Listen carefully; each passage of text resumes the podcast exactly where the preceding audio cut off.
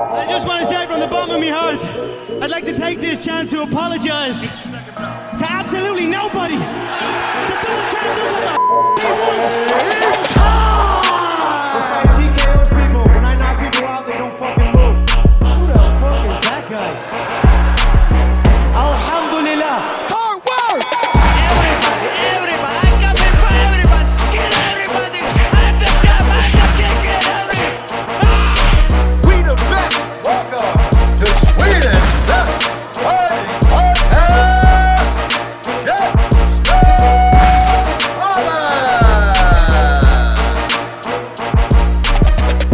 Mina vänner, damas y caballeros, ladies and gentlemen. Välkomna till ett nytt avsnitt av Chessmanspodden. En podcast om fighting. Så vackert. Kul att vara tillbaka. Faktiskt. Det var ett tag sedan nu.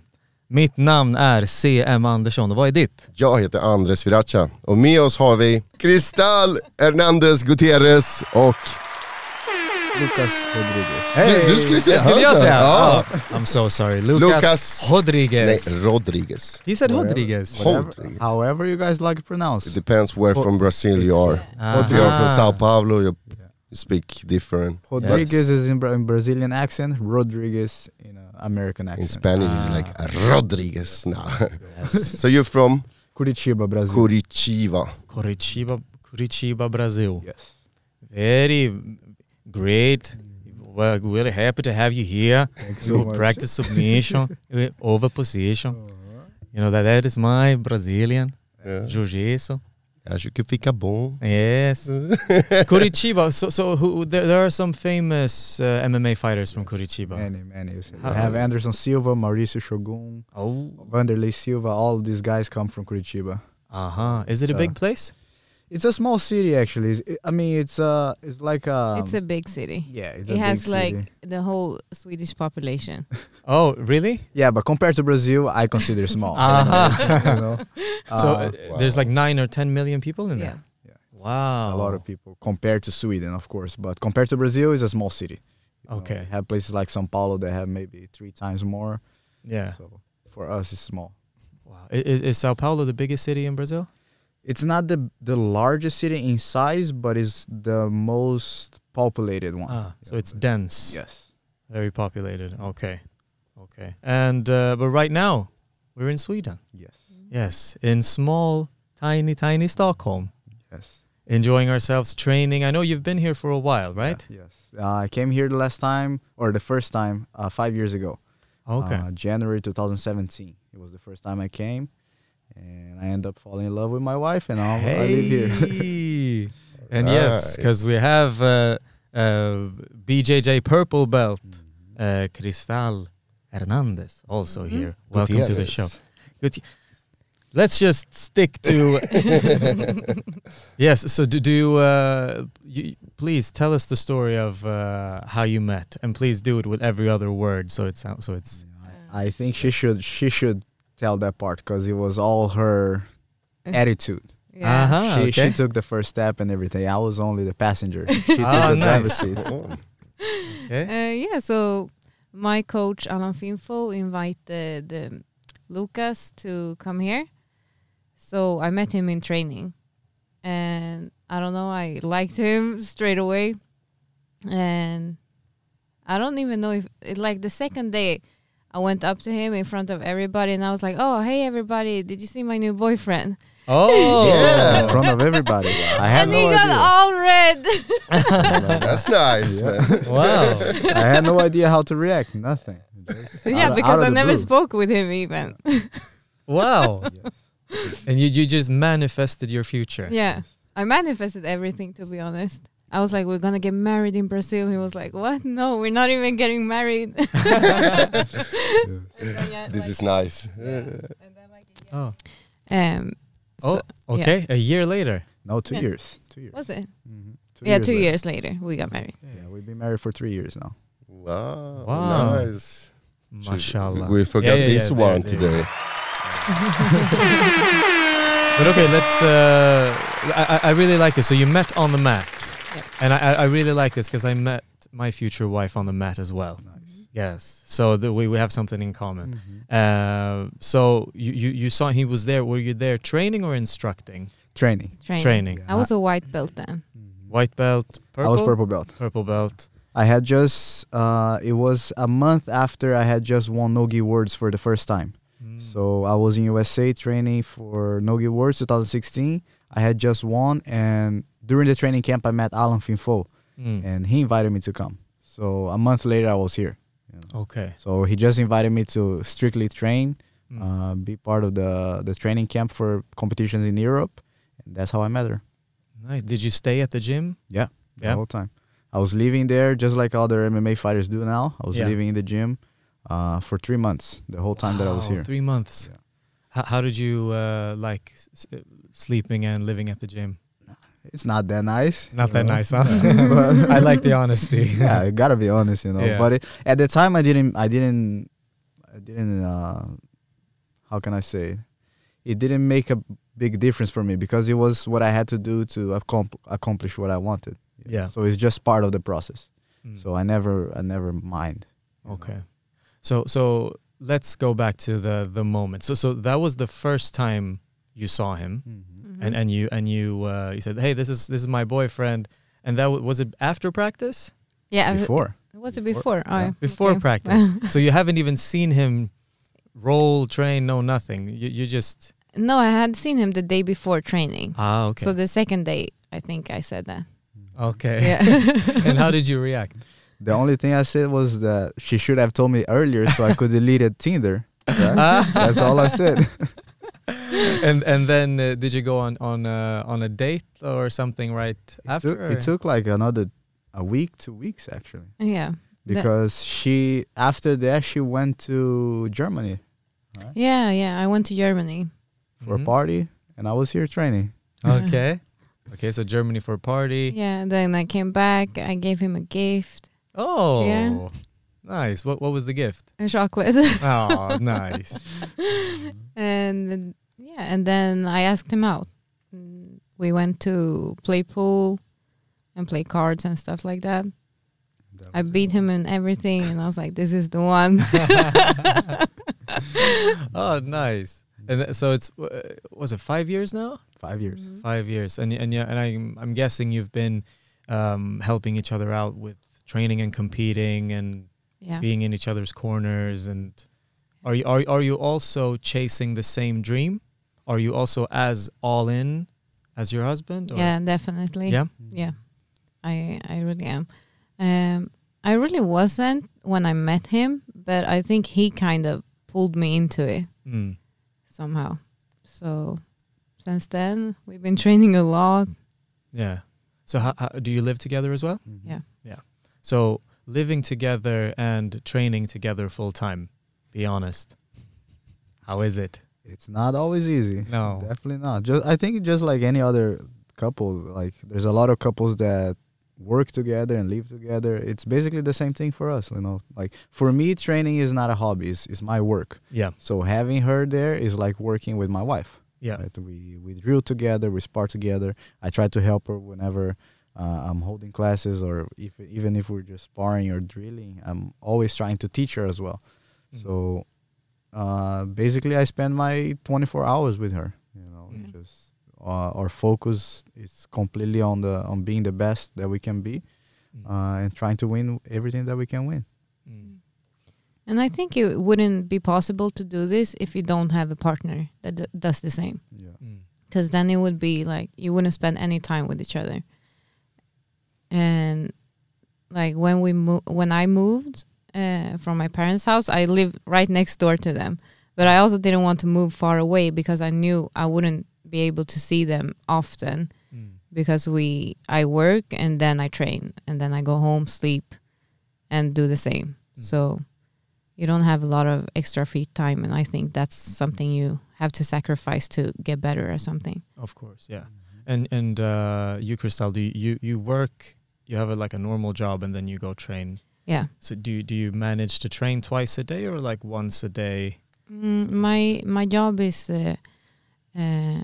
Like a little bit different because I work shifts. So it means I work like 5 nights, then I'm free 1 week. Oh, okay. So I have a lot of free time also. And also when I work days, my days are very long. And then I only work 3 days a week. And then the rest I'm free. So when I'm free, I train more. When I'm not, I train less, obviously. But I still train. Mm. Okay. And you, Lucas, you only train and you teach? Yes. Teach and train every day. Yeah. And has it been like that for you since... How old are you guys now? I'm 24. 24? 29.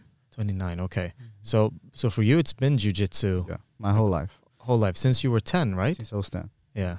So I never done anything else but train jiu-jitsu. Mm. When I was in Brazil, I was still in school.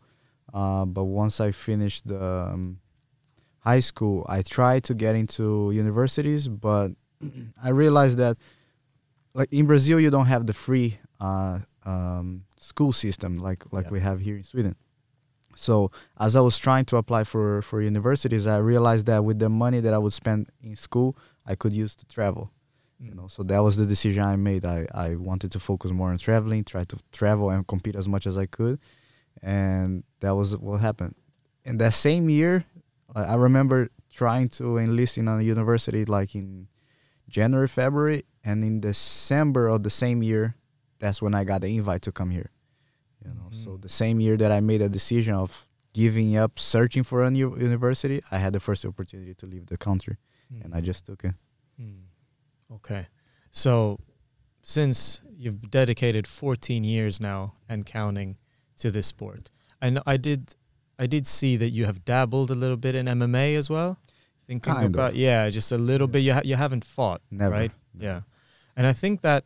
I know that, John Danaher, he says that he really likes that he wants his fighters to stay in jiu-jitsu and show that you can make a living, you can be a professional jiu-jitsu fighter, and you don't have to go to MMA because of the money and because of the opportunities. Is your mind and heart in the same place? Like, do you want to show that, like, you can do it with just jiu-jitsu? Yes, exactly. The reason why I started thinking about it was in the middle of the pandemic. You know, there was no jiu-jitsu competition anywhere in the world, and except USA. USA started opening up a little bit earlier, but I could not enter USA when I was thinking about it, right? So I spent, I think, over a year without competing, only training, and then I started getting bored, you know, because since I was a kid, I'm driven by competition. You know, I used to compete every other week when I was living in Brazil, so. When I was here in Sweden, there was no competition at all. Then I started thinking, you know, maybe if I start training MMA, maybe the guys can fix me a fight. Because that was the talk at All Stars, you know. Yeah. Maji, the manager over there, he told me, like, if you want to fight, you can start training for a while. We see how well you can do, and maybe we can get you a fight.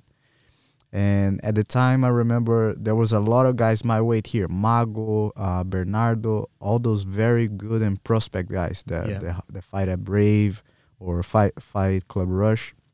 So they were also, like, putting me, like, motivating me to do it, you know. Mm. So that's why the thought came into my mind, you know. But, like, 2-3 weeks into it, the competition started again. And I was allowed to go to USA. Mm-hmm. So then the first opportunity I had, I went. Actually, I went to Brazil first, right? But that was before everything. That was in March. No, but that was after I started training MMA. I started training MMA probably like January. Mm-hmm. And then I went to Brazil, and I competed in Brazil again. So that was the first time I did compete in Brazil in 4 years. So that was also something that, like, made me very happy. You know, I could go to Rio de Janeiro. I competed in Brazil, and I won. I did 3 fights, submitted all 3 of them. Yeah. And I had a very great result, you know. After being so long without competing, it made me feel really happy.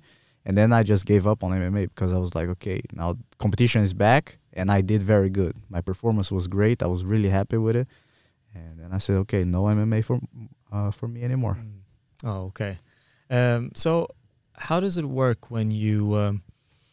When you check your bio, it's like champion, world, European, champion. But in terms of, like, the financials, I've from what I understand, like there's more money in these like independent nogi competitions, like Who's Number One and you know what am I thinking? ADCC, of course. Is that how you kind of make a living competing? Yeah. Yeah. Definitely. But like these Europeans, worlds, there's nothing. No money at all. Yeah. Especially being a collar belt. You know, I just got promoted to black belt a month and a half ago, so. I wish I could press that button. I don't know which one it is. I'm going to try. I think it's one of those on this side right here. Hey! Congratulations, man. Thank you. So, yeah, being a collar belt, it makes it harder, you know, because there back when I was a little bit younger, there was a little bit less ice into the collar belts. Right now, it's so much different, you know, especially with guys like Cole Abate, one of my teammates back in the Art of Jiu-Jitsu. 16-year-old. Phenomenal Jiu-Jitsu, like incredible. I never seen someone at his level at that age, you know. So you have Cole Abate, you also have Mika Galvão in Brazil, another phenomenal athlete. Oh, yeah. So because of those guys, the eyes have shifted a little bit into the collar belts. You know? So I think nowadays it's a little bit better, but when I was 19, 18, it was not like this. So we had less opportunity to make money out of jiu-jitsu. You know? So that's why I started dedicating a lot of my time into trying to teach and learn how to be a great professor and teacher. And that's what I've been doing a lot this past 2 years. You know, I've been trying to improve a lot how I present myself as a coach, and all my skills are focusing more into teaching right now. So that's how I'm trying to make a living for myself now. Yeah, and there's I listened to an interesting one of the Daisy Fresh guys, Andrew Wiltz. Yeah, he was talking about competitive colored belts and competitive black belts compared to your kind of average hobbyist black belt. And he was saying that, like, because he was talking about sandbagging and like staying at the same belt for too long, like you know, being a blue belt for 5 years, and then he said, like these thank you so much, Andres, coming in with the coffee, yay. Yes, thank you, yes, please. He was talking about how like your competitive blue belt will smash your black belt trainer who's a hobbyist. Yeah, for sure. And how that it's like it's different. It's like it's almost like two different sports. Yeah, completely. Yeah, and I feel like there. Do what are your thoughts on like and please Cristal jump in if you like the thoughts on like great promoting and like having someone be, you know, 16 like Cole Abate who will smash a lot of black belts but he is not a black belt. What are your thoughts on that? And like I think it's different goals for each person, you know. For example, if we have like Andres, he doesn't train jiu-jitsu right now, right? But if he would get to start jiu-jitsu now, he could get to the black belt before someone that is a lot younger than him, but pursue the goal of being a champion, right?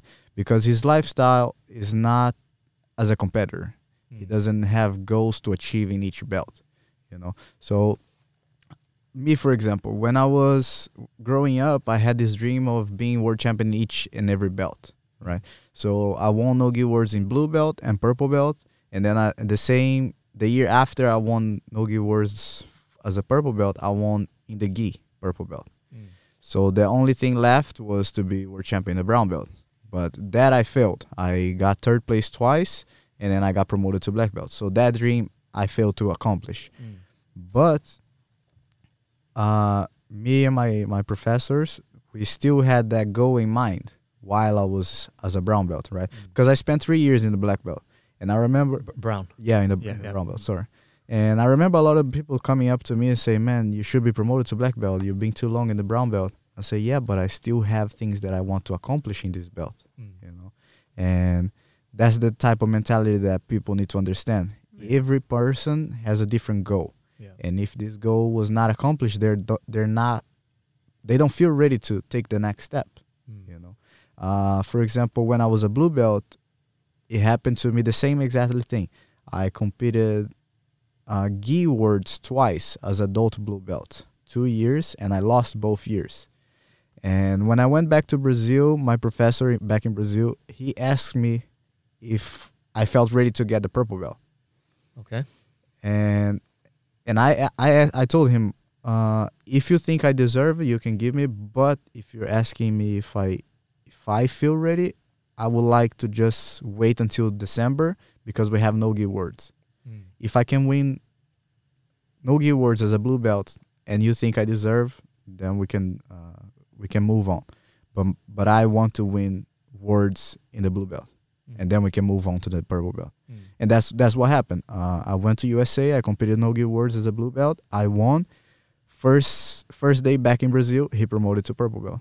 Mm. You know, so that's the type of different mentalities that people need to understand, you know.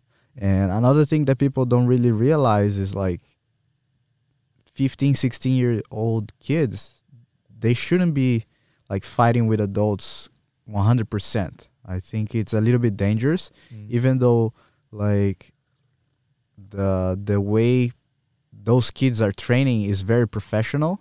Their bodies are not 100% developed. Yeah, you know. So that's another thing that it needs to be addressed really good because it's dangerous. You know. So that's the 2 points that I think that I think are very important. One is the goals that each individual has, and just the body development, because skill, like 16, 15 years old kids already have the skill enough to beat a black belt, you know. So like those two guys that we mentioned earlier, Cole and Mikael, they've been beating black belts now that they're very young. Yeah. Right? So they have the skill, and they have the professionalism that makes them get to that point.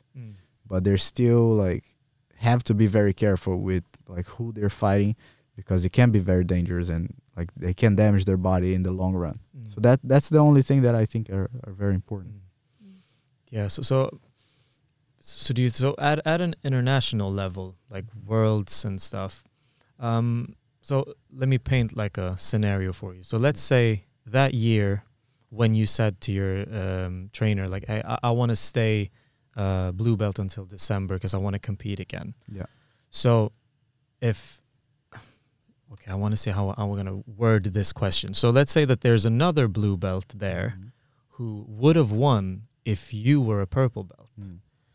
And he feels like it's unfair because Lucas is so good, he should be a purple belt. Do you see how that kind of makes sense? Yeah. And, like, where people go, like, he's been a blue belt for 3 years, he's been a brown belt for this many times, it's my turn. But what Andrew was saying was that, like, the winners are gonna win no matter what. So it's like the guy who wins blue belt is probably gonna win purple belt, is what he was saying. So if you're a winner, you're a winner, and if not, that was his answer. I agree 100%, because, like, this type of way of thought is kind of an excuse. I think, you know, because if you really think that you would have won if I wasn't there, then I don't know, like, you're putting yourself in a victim position. Yeah, you know, that's what I feel like.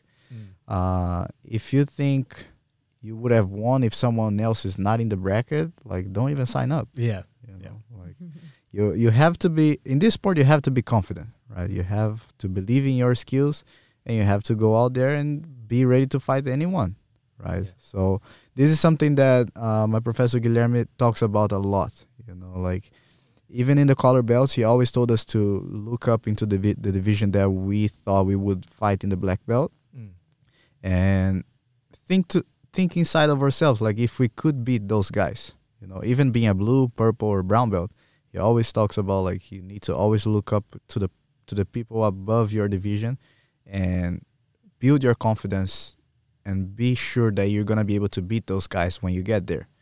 you know. So he always talks a lot about this. And at the same time, a lot of people criticize him for sandbagging his students. You know, like you have guys like my brother has been criticized a lot for being sandbagging, Tainan Dalpra, and now Cole Abate, you know.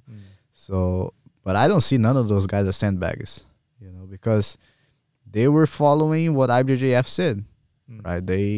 They had their age limitations, so young, you know, they couldn't be promoted. Otherwise, they would lose a whole year of competitions. And for example, again, back in the days, like 2-3 years ago, there was not those many competitions around that would allow us to compete. So for example, now Mika Galvão, he has not fought IBJJF this past year after he got promoted to black belt, but he was still fighting other organizations. Abu Dhabi. Exactly. So those organizations, they allow you to fight.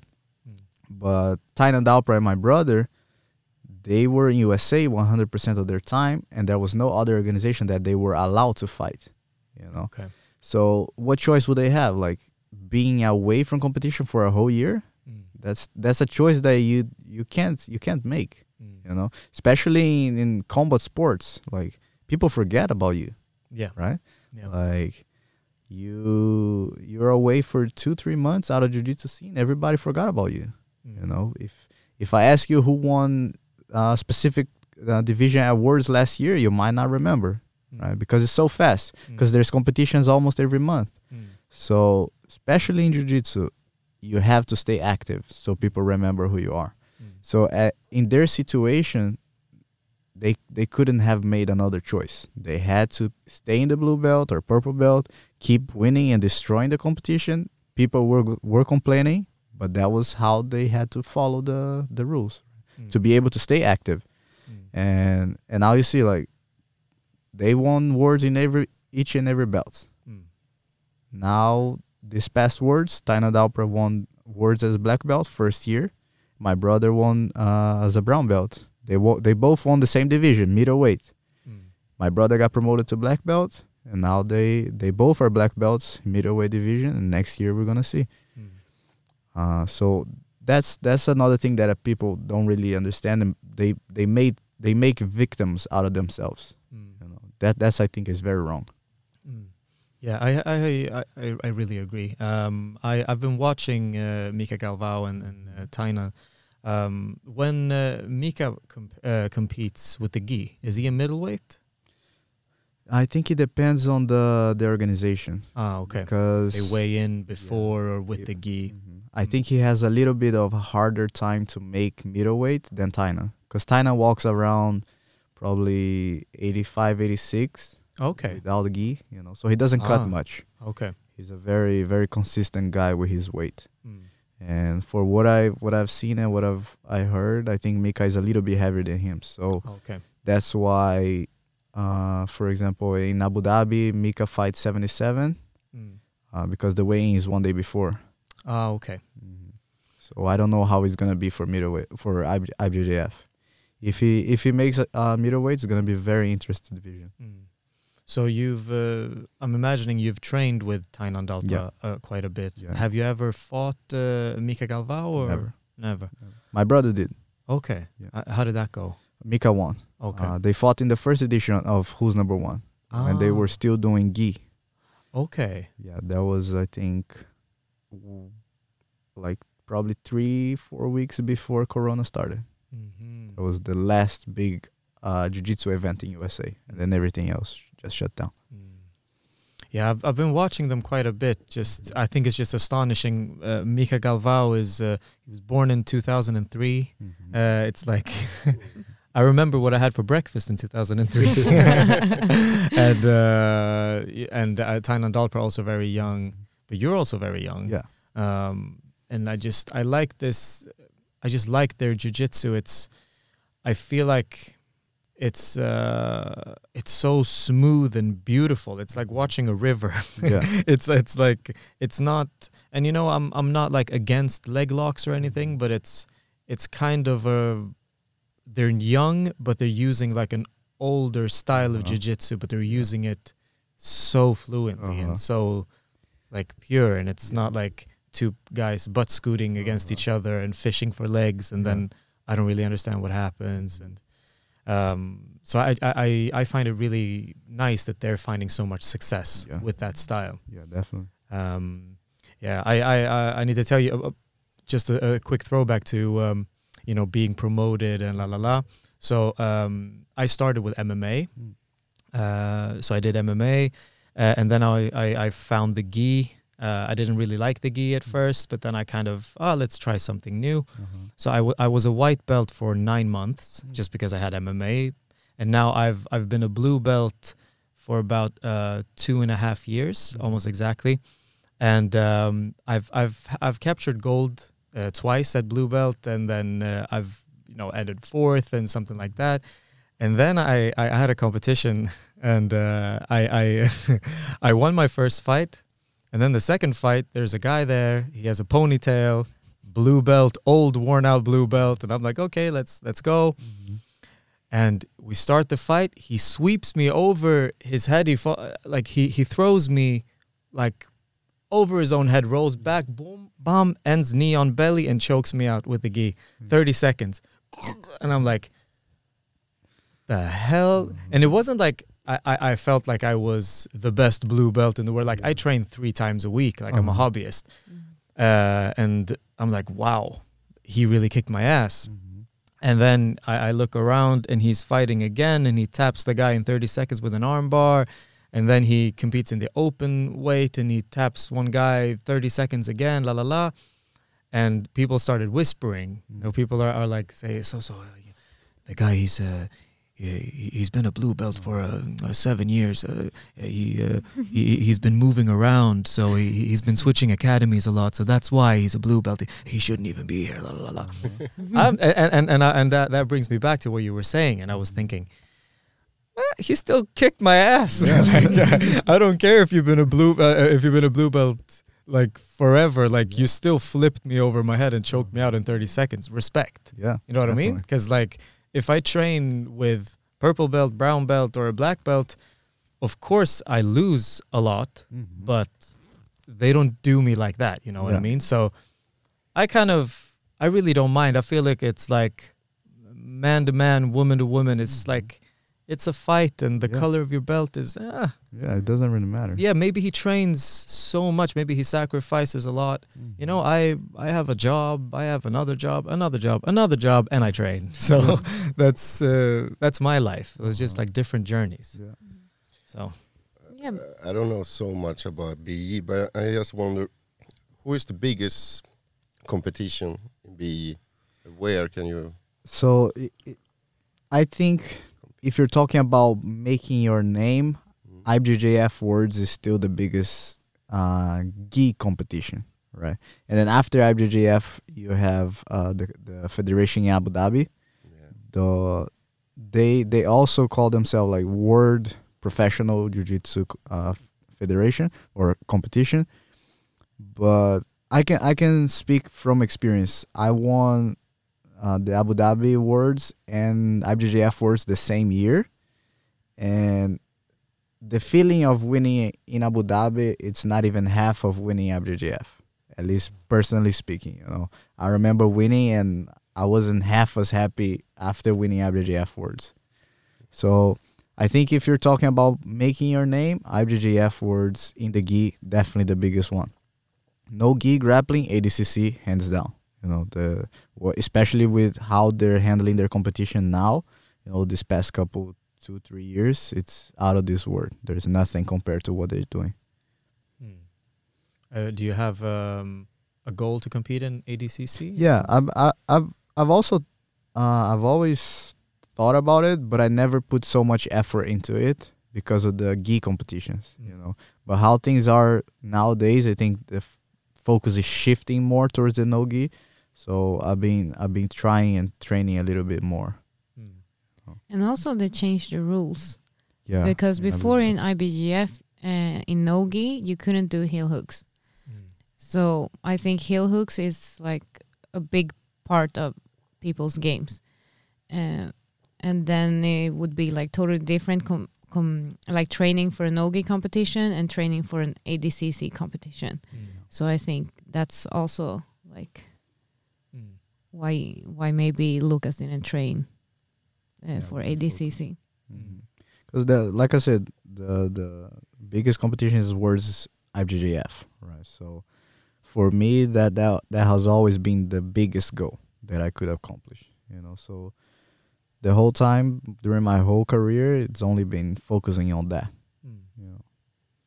And so, what is next now? Europeans, or what is next? Yeah, Europeans for Cristal. I will not be able to be there because of vaccine. You know, I'm still waiting for my visa. Yeah. Making talk now. No, don't get me started. I'm against it. Yeah, I'm against the mandates. Yeah, so, I'm also against it. But like the way that things are right now, I will have to take it at a certain point if they don't drop the mandates. Right? And I tried to take it. I went all the way to the vaccine place. But I'm still waiting for my visa here in Sweden. I'm not permanent here yet. And since I don't have a patient number, they were not able to give me the passport vaccine. You know, so the nurse told me, like, if your goal is to take the vaccine to be able to travel and do whatever you want to do, like go into party or even movies here in Sweden, then I wouldn't take it. Because without the vaccine passport, you will not be able to do any of that. So don't even take the vaccine. That's what I did. You know, so I haven't taken. But the same time that I am against it, I believe that I will have to take it at a certain point. You know, so to get your freedom back. Yeah. Yeah. And but Cristal, you're competing in Europeans. Yeah. So when is that coming up? Next week. Next week. Yeah, next week. Yeah. All right. Yeah. So when are you leaving? On Tuesday. On Tuesday for Rome, right? Yeah, Rome. Mm-hmm. Nice. Okay. So, have you competed internationally before? Yeah. Okay. A lot. Yeah. And so how are you? What are your feelings right now? Like, we're just a couple of days before you go. Do you feel like you're just the training is done? You're just like sharpening the tools right now. Yeah, training is done for sure. I was lucky to have Lucas here holding the trainings for us. So Lucas does a lot for me in training. He makes me work harder than a lot of people. So it was a really good training camp for me. Are the brackets out, or maybe it's too early for brackets? Yeah, I think they're probably coming out Sunday. Sunday, okay. Mm-hmm. Do you normally do? Do you know roughly how many girls are there in your weight class? Honestly, I didn't even check because it won't make a difference if I know or not. It will just like get me stressed out. So I don't even check until it's time. Then I check it out. Like usually Lucas always competes with me, so he's always like keeping track of what's happening in my bracket. So I'm a little bit spoiled maybe. Oh, we wish you the best of luck. Thank you. Europeans, that's a big deal. Yeah. It's a big deal. Yeah, it's not like Battle of Stockholm, but it's a big deal. I'm competing in Battle of Stockholm tomorrow. Nice. Oh, that's nice. Good. 11, good luck to you. Thank you. 11 people in my bracket. Nice. Yeah, so there's I have 2 teammates in my bracket as well. Oh, that's not nice. Oh no, I don't mind. Because we're it's not blood and guts for us, but we're going to do our best. Where is it? Nice. Alvik. Should be nice. Yeah. The times, they always switch. Like right now it says I have my first match at around 7, but it can be 5:30. It can be, you know, it depends. 7 in the morning? No. 7 in the evening? Yeah. Oh my God. Wow. Yeah. So the first fight starts. They start the adults in...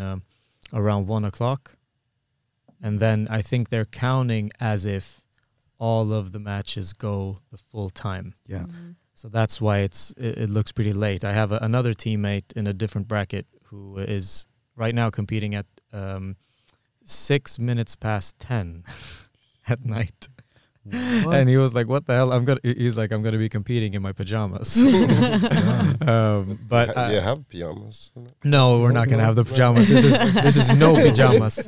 No, this is no pajamas competition. But this what you're telling me reminds me a lot of the old school competitions in Brazil. You know, when I used to go fighting in São Paulo, there's this federation called CBJJE, and man, Alan Finfou can talk about it, like. Especially the black belts, they will be fighting until like 2 a.m, you know, because it was pretty unorganized. Like there would be so many people late, or the staff is doing something wrong. So this competition would run all day long. So it was pretty rough to be. Can you explain for me the competition? How many minutes? How many rounds? It depends on your age, your belt, and organization. Yeah, organization as well, because every different organization has their different rules. Okay. You know? So, for example, I don't know which rules does Battle of Stockholm. ADCC rules. Yeah. So then I believe it's 3 minutes points, no points, 3 minutes points. Yeah. And if nothing happens during that time, or if it's a tie, you go to overtime. Another 3 minutes, I believe. Mm-hmm. Wow. Yeah. And you get tired on this time? Definitely. No, I don't get tired. Just lay down and rulla lite. The competition that I usually do, IBJJF, it changes for each belt. Right. So now as a black belt, I fight 10 minutes. It's a whole length of 10 minutes, and then done is done. Yeah, and as a purple, it's 7 minutes. 7 minutes. Mm-hmm. So how is the preparation? You're training a lot, condition and... Mostly jiu-jitsu, I think. Yeah, like, of course, we do train strength conditioning training, but if you really want to have, like, a good cardio for jiu-jitsu, you have to train jiu-jitsu. You know, I always tell this to everybody that ask me how to improve their cardio if they're having a competition coming up. Yeah. It's so funny because people think, like, oh, I want to start training jiu-jitsu. Should I, like, start running first to get, like, my cardio up? And I'm like, no, it's not going to help you because it's totally different. Yeah. So only way to get your cardio up in jiu-jitsu is just do jiu-jitsu. Yeah, because you realize like certain positions where you can rest, where you need to explode, where you should not explode. Mm-hmm. And so it's definitely like a technique thing. And and also when you compete, it's just like, I don't know, sometimes like I'll have like an easy match, I'm not stressed, and after the match my forearms just filled with blood. Mm-hmm. It's like a rock, right? Yeah, I can't close my hands, I can't open my hands, like the biceps, the arms are just filled with blood, and I'm like, I wasn't even that wasn't even like a big deal. Uh-huh. But I don't know, it's just like, especially at the lower belts, I think, like, and full with scratch. Yeah. I have this, like, if you look at my hands, I have a broken finger and a lot of, this is from nails. All of this is nails. Man, you're worse than me. Yeah. But mine are not broken, but they're pretty ugly as well. But that is BJJ hands right there. Mine are also. Yeah. My also. We should all go get a pedicure after this. Definitely. Yeah, it's just different. How do you handle game day, both of you? Like match day, do you get quiet, internal, or do you get like or just cool? I think I'm pretty calm. Like in the outside, I think. Of course I still get nervous. I never stopped getting nervous. I have a really hard time sleeping the night before, but. When it's time to go, it's just time to go. Like there's nothing else in my head. It's just kind of black and go. I can explain from my perspective. Yes, please.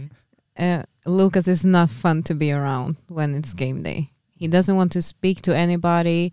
He doesn't want to be bothered with anything. I can't even ask him like, "Oh, can you do this?" Then he'll just like, "No." Like he gets very angry. So I just learned like I don't if I'm not with him when he's competing, I don't even text him.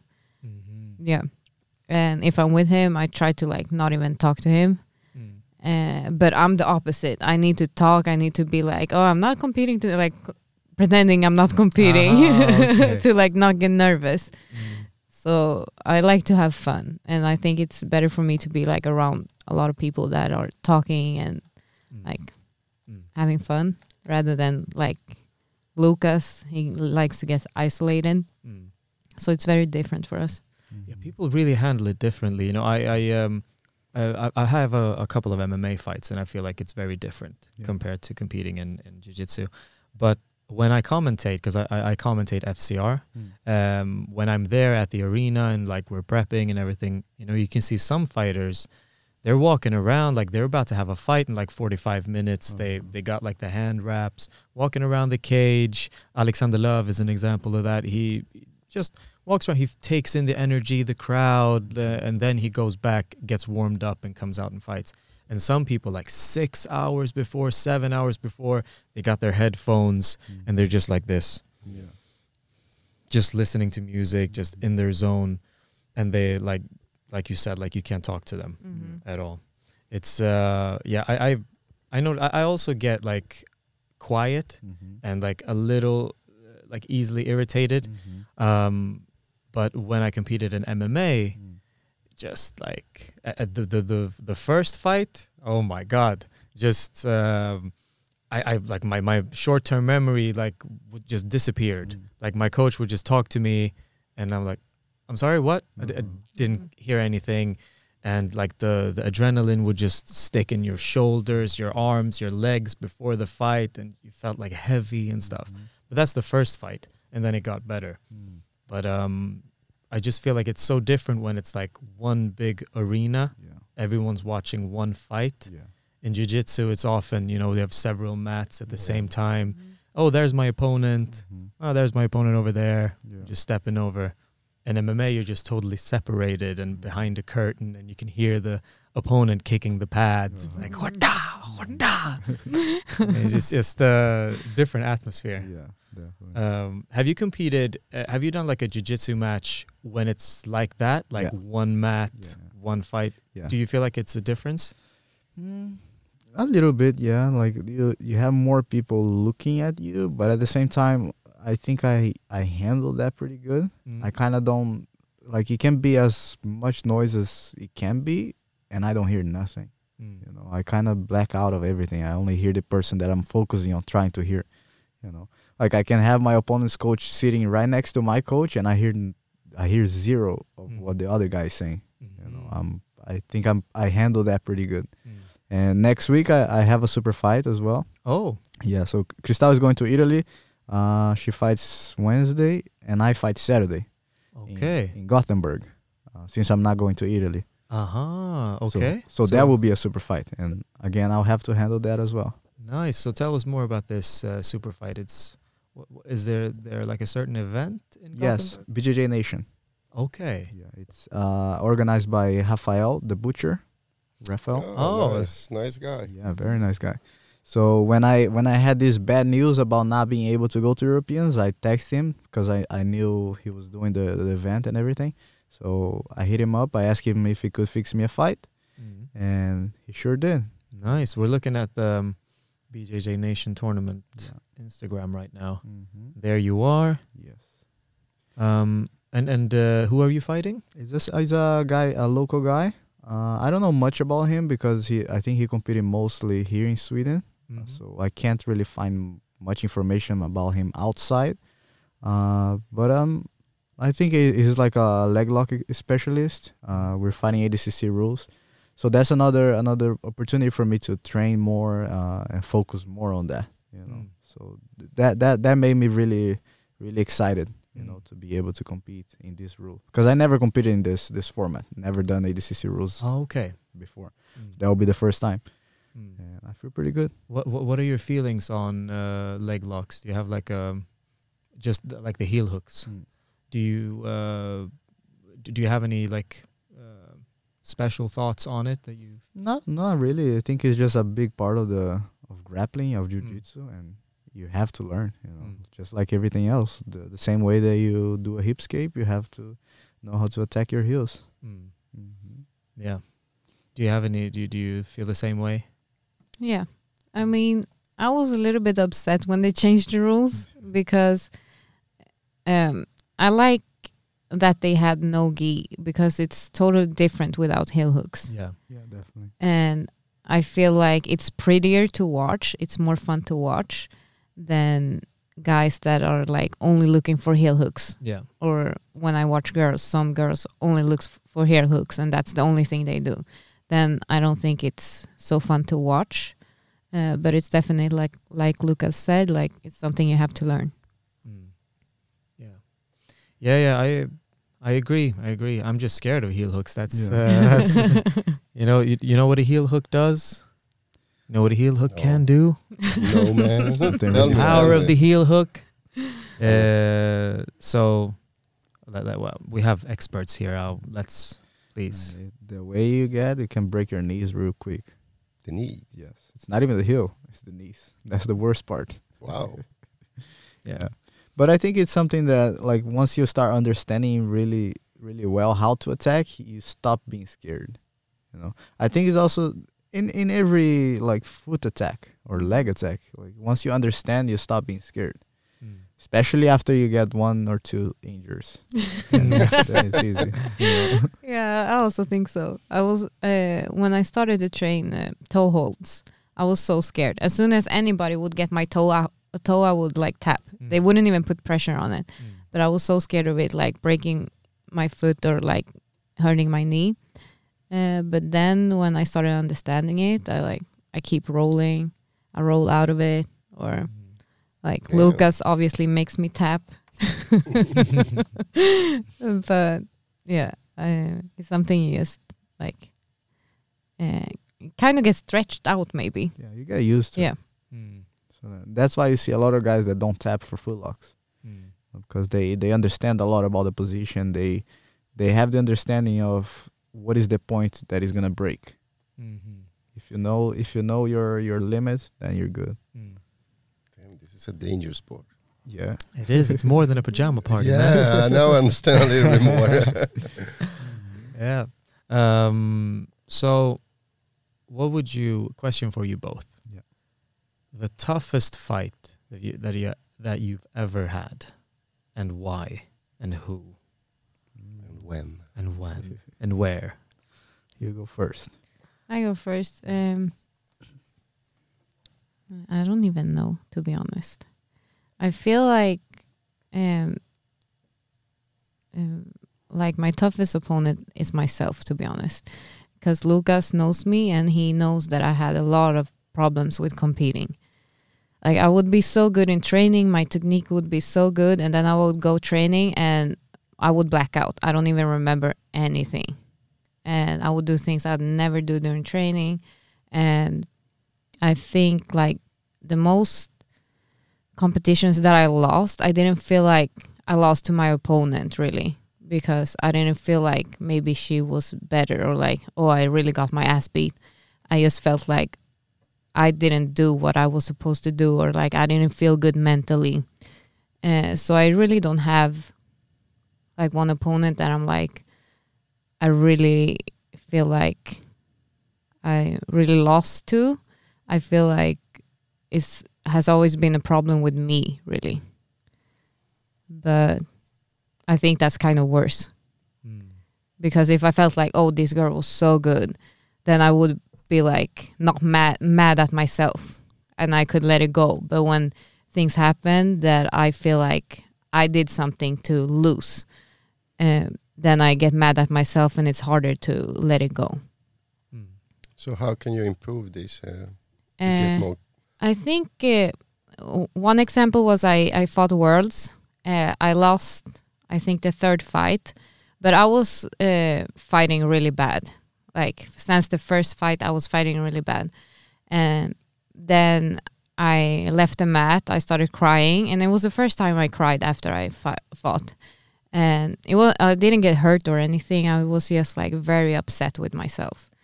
And then I went up to Lucas, and I'm like, I'm really tired. Like, because I did so much to get here. I trained so hard. And then I get here, and I don't perform.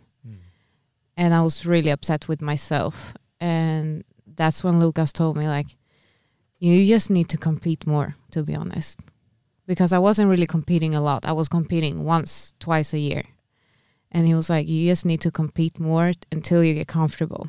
And that's what we started doing. Like, I was competing all the time. I started winning every tournament. And then Corona came, of course. So I just think it's something you have to get comfortable with. Yeah, the more experience you have, the easier it is to handle with this, you know. Like, then you understand that it's nothing but a sparring that you do in the gym, but with more people around, or a person that you don't know, that you never met before. Mm. So then it makes a little bit easier, you know, to handle with that. Yeah. And I also think it's different between us, because I started when I was already an adult, and Lucas been doing this since he was a kid. Mm. I think it's easier when you start as a kid. Before you answer, how about your family? They are there when you compete? No, they never been to a competition. What's that? First of all, they're Chileans, and you know how good. they can be. Like, when I started training martial arts, my family was very upset. They were like, that's not for girls. Like, you're just going to hurt yourself. You're going to get so ugly. Things like this, you know, it's typical Chileans. Yeah, like a macho culture. Yeah, yeah. And then I just like kept I kept training, and I kept getting hurt. And my dad was like, "Oh, if you want to get injured, I can injure you. I can beat your ass." Yeah, and I was like, "Oh, I can't deal with him." And then I just kept going. And then when I started winning tournaments, that's when my mom was like, oh, you're actually good at this. Like, oh, that's good for you. And she's been very supportive since then. But she can't watch my fights because she says she gets too nervous. And I'm like, Mom, nothing's going to happen. It's like, it's not an MMA fight. But she gets too nervous. Even if I tell her, I won this fight. You can watch it on TV. And she's like, no, I can't watch it. And my dad is like low-key proud now, because he tells like his friends about it now. Yeah. That, oh, my daughter won this. But he doesn't tell me though. I just hear it from my mom. And he said she got it from me. probably. Oh, nice. Yeah. I think my hardest fight was probably finals of Nogi Awards 2017. Mm-hmm. I was fighting this guy, Juan Alvarenga. He was in the last ADCC. He won the trials in Brazil in 2019, I believe. Mm-hmm. He lost to Kennedy Maciel at ADCC Worlds. And the reason why this fight was so tough was because he was beating my ass the whole fight. Mm-hmm. The whole fight. I was losing by 9 advantages and 2 points. Okay, so he was so close to everything. Oh. He was close to mounting. He was close to passing my guard. He was close to my back. Everything that you can imagine, he did. You know, so I remember everybody was there trying to coach me, like Guilherme, my brother, Jonathan Alves. Everybody was really nervous because I was just losing, and I think when it was around 2 minutes left into the fight, Guilherme just looked at me and said, I don't know what else to tell you, like, do something, you know. And just do something, because there was actually nothing else he could say, you know, because everything that I was trying was not working. I was playing guard the whole time, could not get him to off balance, could not get to any submission attempts, nothing. He was killing my whole game. And when the 2 minute hit, I kind of flipped and I stood up, you know. And that was kind of the opposite of the game plan to fight him, because his previous fights, he was taking everybody down. He showed a very great wrestling, and the same that he showed at ADCC, he was very good standing. So going into that fight, my game plan was to pull guard and work my guard, try to sweep him, try to get to his back. It was not working. And then I stood up. I said, okay, the primary game plan is not working. Let's change. Around a minute and 30 seconds, I took him down once. Took him down. And when I took him down, I remember Guilherme telling me, screaming very loud. That was the first time that I heard Guilherme screaming. Like, because usually he speaks very calm. and he passed that calmness for you during the fight. And he just told me, make the fight stand up again. You're gonna take him down again. And that's what I did. I was on top, and I just did a big jump because I believed I had that confidence that he would try to follow me into the movement, maybe trying to get a sweep. But instead, he just stood up with me because I was very far. Mm. And then he stood up. We were both standing up, but I was still losing by those 9 advantages. Yeah. It was 2-2 in the points, but the 2 advantages or the 9 advantages, he was still ahead. And then we're just walking around the mat. I'm trying. I'm shooting. He's stopping all my takedowns attempts. And then I remember we walk very close to the end of the mat, and he tries to pull guard. And as he's sitting down, I kick his leg. I look to the referee. He gives me the other 2 points. Wow, man. And at that moment, I was like, man, that's it. I won. You know. And that was like 9 seconds left. You know? Wow. And I'm on top. We're by the end of the mat. And as I see the referee giving me the 2 points, I back out. I walk out, you know. And he follows me. He stands up again. And then I hear Guilherme again, just walk around the mat. Don't engage anymore. It's 9 seconds. You will not get a penalty. Just walk around the mat. You won. And that's it. I keep walking. He keeps coming forward. Because if he takes me down again, he wins, right? But it was only 9 seconds. And then I'm walking and looking to the clock. When the time is done, I scream. That was it. I believe that was one of my toughest fights, definitely.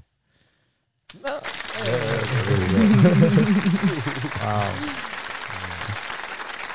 Wow. But that's credit to you because he had 9 advantages, but you never let him score on any of those, attempts, and you didn't get submitted. Yeah. Stayed until the end. Mm-hmm. That's I need to learn about the points. Yeah. And that's also different. Yeah. It sounds like tennis. Yeah. I don't know, like that set point and stuff. I'm going to learn this. Yeah. And then you can watch combat jiu-jitsu and forget everything about the points. Maybe. You know what? Combat jiu-jitsu, it's jiu-jitsu with open palm this strikes. Is the new one. It's kind of new. It's been around. But what do you think about that? Man, I don't really like it. That's crazy. Like it, yeah. It's crazy, I think it's a good way to get more people interested in it. You know, more because everybody wants to see some dudes getting slapped. But I don't know. I don't think it's pretty to watch. Mm. You know, I think just the pure jiu-jitsu or grappling, it's nicer. If you get the offer to do I wouldn't do it. No, I don't think so. I think like if they would offer me at the same time an MMA match or a combat jiu-jitsu match, I would just go into MMA. It's either because the combat jiu-jitsu I think is in the middle, right? It's jiu-jitsu with a little bit of striking, but not really. Yeah. And if I would really accept doing that, why don't I just go and do MMA? So when are you gonna do MMA? Never.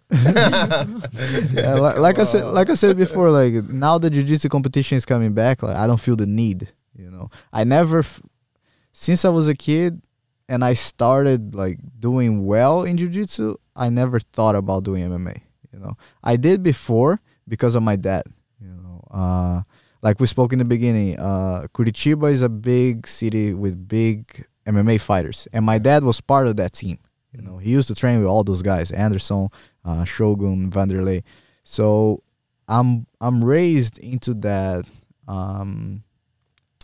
this environment. You know. I've been around MMA fighters my whole childhood, and I used to think about it, you know, because all my friends were MMA fighters. All my dad's friends were MMA fighters. My dad was an MMA fighter, so I was training everything as a kid. I trained boxing, I trained Muay Thai, I trained wrestling. I did everything because my dad was training, and he would take me and my brothers to the gym. And the reason why we got stuck with jiu-jitsu, kind of, is because as a kid, you cannot really fight, right? So you can't fight MMA at 10 years old. So, but you can fight jiu-jitsu at 10 years old. And then my dad put us to train and compete. And then we just got stuck with it, you know. I remember when I was around 15, 16 years old, I was still training boxing. I was not training MMA anymore. I was training boxing and jiu-jitsu. But jiu-jitsu tournaments were like every month, right? Every 2 weeks, every 3 weeks, every month. And I was training boxing in between. So every time I was like, okay, now I want to do a boxing match. Because at 15, maybe you can find like another 15 years old that also wants to fight, and then we can fix it. But then every time that I was going to say, okay, now I'm going to train only boxing and try to get a fight, another jiu-jitsu tournament came, you know. So then I was just like, okay, just jiu-jitsu. When I saw, I stopped training boxing. You know? So you never tried to compete in boxing or never. Another Thai boxing? No. I only had this thought. Taekwondo. Nothing. Wrestling you did though? Yeah, I did compete in wrestling actually twice in Brazil when I was 15 probably, 14, 15, I did. But the only reason I did, I have to be honest, was because at the time my other jiu-jitsu coach, he told me if I competed in this wrestling tournament, it was like a state tournament, I could get paid by the government. With that money, I would use to travel to fight jiu-jitsu. Mm-hmm. Just like everybody else that was training with me was doing, you know, they would go to this tournament. He said, you don't even have to win. Just get podium and you get money. I said, okay, let's go. I competed the first tournament and I win. I said, man, I'm actually pretty good at it. And then there's this other tournament that is a little bit bigger. Then if I don't apply for the money now and I do this other tournament, then I can get more money. I said, okay, I'll do this other bigger one. So it's like a school kind of tournament. So a lot of schools, all the students that compete in, it's like an Olympics actually. So you have a lot of sports. They had soccer, volleyball, a lot, and it was actually a pretty fun trip because my dad could not go with me at the time, you know, because it was only students. Nice. So it was the first time I traveled without my dad to a competition, you know, and. It was only around like people my age, you know, that didn't even knew about fighting. It was just, I remember there was a lot of girls that play volleyball. So, you know, I got pretty excited.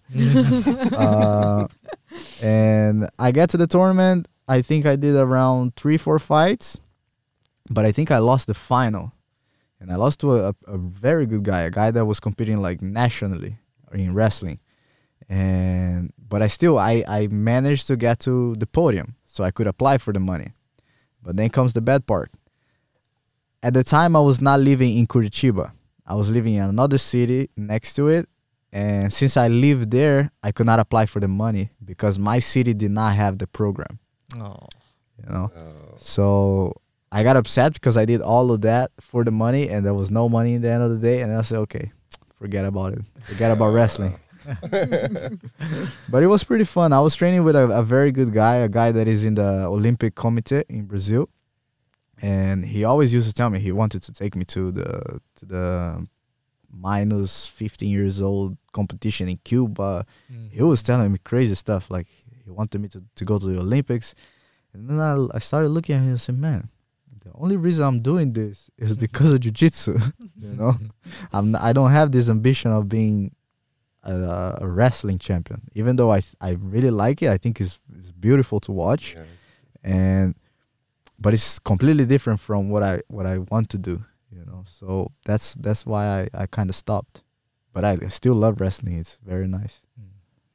I want to ask, so the gym that you were taken to when you were a kid, was that Chute Boxe? No, my dad had actually left Chute Boxe the same time that everybody else left. Okay, you know, because they had a big fight. I don't think we should talk about it, okay, because it involves way too many things. Okay, but the same time that Anderson Silva, I believe Vanderlei stayed, but Anderson, Shogun, my dad, and some other guys, they left, you know, because they had some inside problems, and so they left, and that was when Anderson was without a fight for a very long time.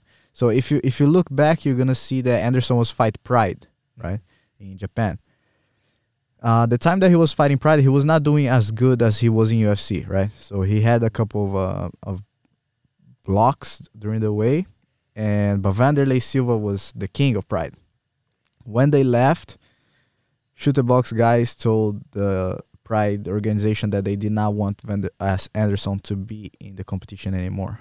You know, so he was without competing in Pride for a very long time, so he was not fighting for a while. And that's when he started training with the Minotauro brothers, the Nogueira brothers, yep. In Rio. And so at the time they had a contact in London, so they went and fought Cage Rage. I don't know if you guys know about this event, but they also don't exist anymore, I believe. So Anderson went to Cage Rage. He became champion over there, and since he became champion, he could put my dad into the competition. So my dad went and competed Cage Rage. You know, so at the time they were still training together. My dad went to London. They competed at the same night. Anderson won. He defended his title, but my dad lost his fight, and that was his last fight. Okay, you know, because after that he was trying to get another fight, but it was very hard. And at the time he already had me and my brother, so he had to provide for us. And since there was no fight, there was no money, so he just stopped fighting and got a regular job, so he could provide for my mom, me, and my dad, my brother. Some legends in that story. Yeah, Anderson Silva liked my Instagram pictures once. I was like, oh my God, look, Lucas. And Lucas just looked at me and was like, it's because of my dad. And I was like, oh. How was it to see your dad fight? I never saw him. You never saw him fighting. I've seen in videotapes, on YouTube and everything, but I never saw it live.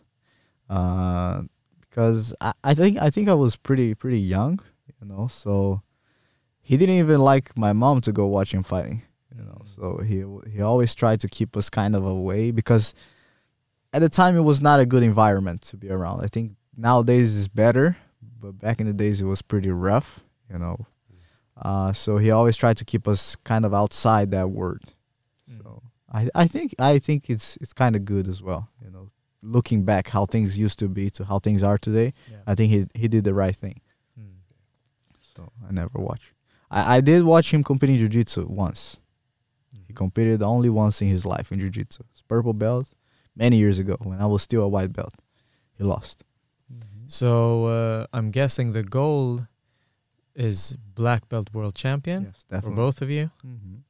Yeah, soon. So after black belt world champion, what are we thinking? Are we starting an academy here in Sweden, maybe? Or so I can come and train and get my black belt? Yeah. We've been talking about it for a while now. Like, I think that's one of the reasons why I've been trying to improve my teaching skills, you know, because for what I've seen here in Sweden, the times for jiu-jitsu is getting much better. You know, I remember when I first came here into Sweden, I used to tell everyone I didn't want to live here, and I didn't believe only an academy here would be good business. But now I'm starting to shift this mentality. I think a lot of people are putting more worth into jiu-jitsu. So I think things are getting better, and I'm here during this transition, which is going to be great for me. So our plan is to open an academy here in Stockholm. Very exciting. Okay. Andres, do you have anything more to add? I might wrap this up right now. Yes. Thank you guys so much for coming here. But you forgot something. Chefsman. Yeah, maybe you're a BJJ guy. You're BJJ, you don't hate people. You know, veckans käftsmäll, that's the punch of the week. If there's something that's irritating someone who you'd like to give a virtual punch in the face. Oh my God. I don't know, you go. No, I solved all my problems this week. That's true. That's actually true. Okay, good. And I'm pretty cool. I don't think I have problem with nobody. Yeah, Lucas is too chill to have problems. I can barely have problems with him sometimes. That's really annoying. She's the hard side of the relationship. Yeah. I'm always cool. You're just a passenger, right? Exactly. Passenger. Yeah. All right. No, I'm good. I don't have any käftsmälls today. Nice. I'm actually good. It's been great hearing your story. I look forward to following you and seeing what the future holds. Mm-hmm. Yeah. Thank you for having us. Yes, thank you. It was very, very fun. Thank you, guys. Thank you. Take care. Us. Absolutely nobody. Obrigado.